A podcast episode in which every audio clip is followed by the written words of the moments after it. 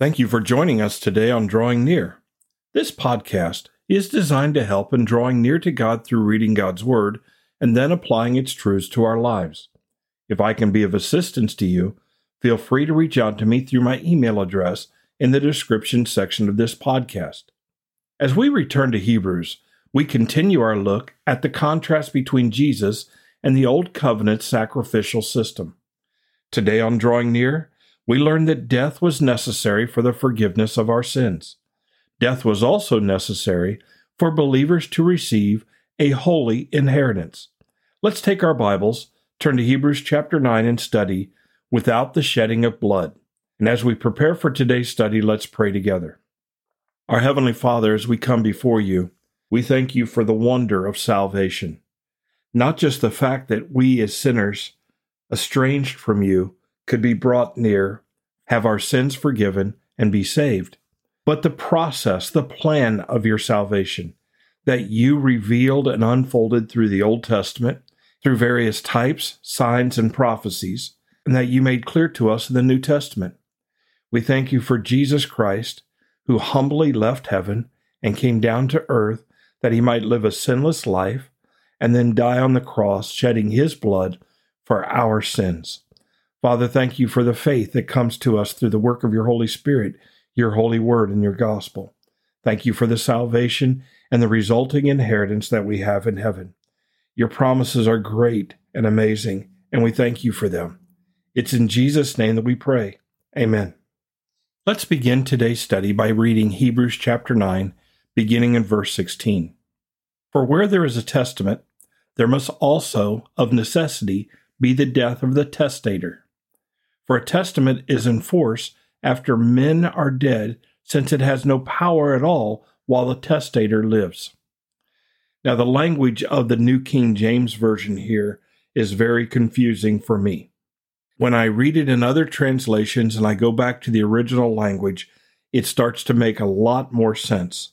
What's being talked about here in verse 16 and then following is a will, an inheritance. And what it really says in verse 16, if I were to make this language a little more clear, like some translations do, it says, For where there is a will, there must also of necessity be the death of the one who makes the will, or who's leaving things behind.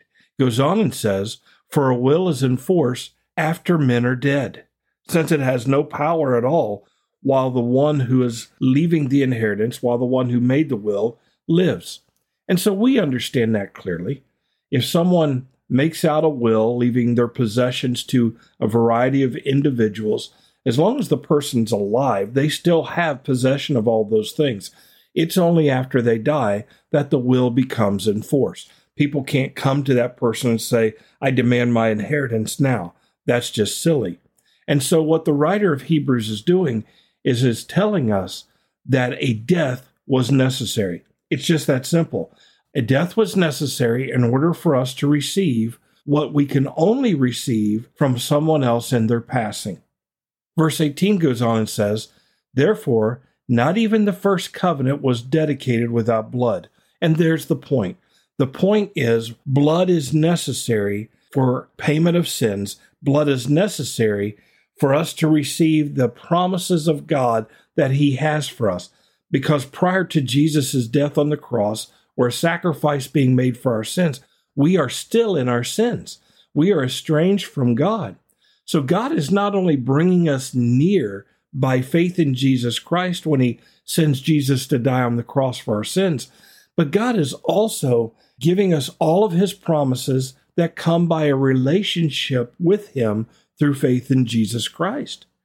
And so the first covenant was dedicated with blood, and verse 19 goes on to explain what that looked like. Under the first covenant, it says, For when Moses had spoken every precept to all the people according to the law, he took the blood of calves and goats with water, scarlet wool, and hyssop, and sprinkled both the book itself and all the people, saying, This is the blood of the covenant which God has commanded you. The blood of the covenant was a cleansing agent. It cleansed the resources, the tools, the implements within the temple structure or the sanctuary structure. We are sprinkled with the blood of Christ. That cleanses us for service to God. Jesus sheds his blood, and that removes our sin through faith in Jesus Christ, just like Moses cleansed and sanctified and consecrated everything within the tabernacle. And then when Aaron and the other priests made sacrifices to God, the people's sins were removed from God's sight and he was able to have a relationship with them. Now, their sins were not removed permanently because the priest had to continually offer sacrifices for sins. Year after year, those sacrifices needed to be made. And so we go on in verse 21 and it says, Then likewise, he sprinkled with blood both the tabernacle and all the vessels of ministry. And here's the main point in this section. Verse 22 And according to the law, almost all things are purified with blood, and without the shedding of blood there is no remission. God's law requires the shedding of blood. Now, I don't know how you look at that. That's a grotesque picture for me to imagine. That blood has to be shed. And yet, God has to have bloodshed in order for our relationship with Him to be restored. And there are two things that the shedding of blood do, as we've already mentioned. In verse 22, it says, All things are purified with blood.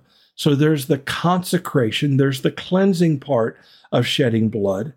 And without the shedding of blood, there is no remission or removal of sin.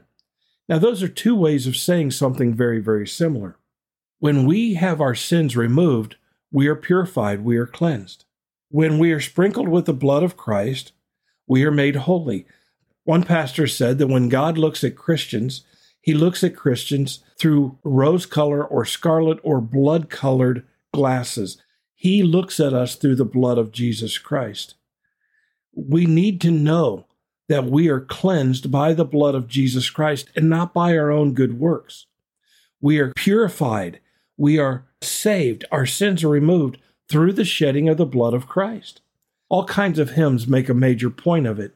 And although I like a lot of the modern Christian music, a lot of it is very, very biblical. There's not a lot of talk about blood in a lot of the Christian music. A lot of reference to blood is omitted in some of these songs. And so we have songs in our hymn books like, Have you been to Jesus for the cleansing power? Are you washed in the blood of the Lamb? That's an amazing statement. And there are people who eliminate these songs from their hymnals in their churches because they're repulsive.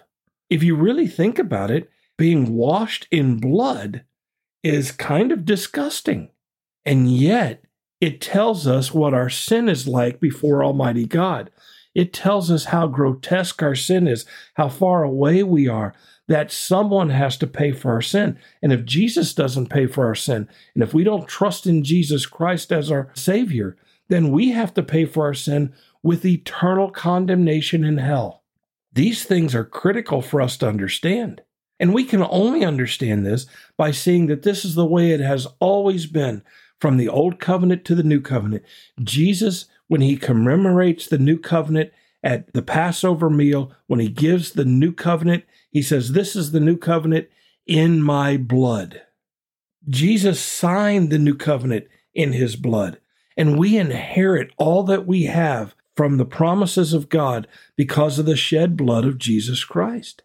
This should cause us to look at our sin, how wicked and evil it is before Almighty God, the price that it took for us to be purified and cleansed, and it should make us grateful for God's willingness to send Jesus to die on the cross and for Christ's willingness to humble himself and become obedient unto death, even the death of the cross.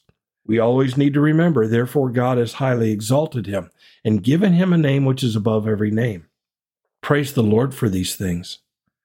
These things may not be easy for us to understand with some of the language that's used, but we do need to understand the purification process in the Old Testament, how the people were cleansed as well as all of the vessels, and how today we are cleansed and we are vessels for the service of God we're going to see in the not too distant future that we are to give our bodies as living sacrifices, holy and acceptable to God, which is our reasonable act of worship. I would encourage you to pray with me today.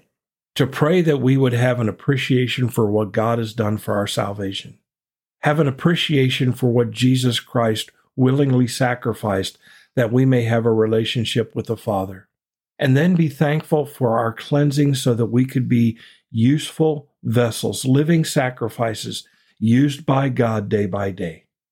Father in heaven, thank you for your truth. Thank you for this passage. And I pray, Lord, that you'll help us to understand these things. These things are actually very simple. Sometimes the language that's used in our various translations complicate them, but the language is simple. And I pray, Lord, that you'll help us to see that and then to respond by faith with gratitude, with love and amazement, awe at your wondrous gift of salvation. Guide us as we seek to live that out today. It's in Jesus' name that we pray. Amen. Thank you for studying with us today.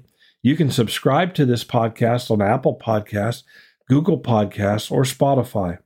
Drawing Near is a ministry of FBC Tipp City based on the promise that if we will draw near to God, He will draw near to us.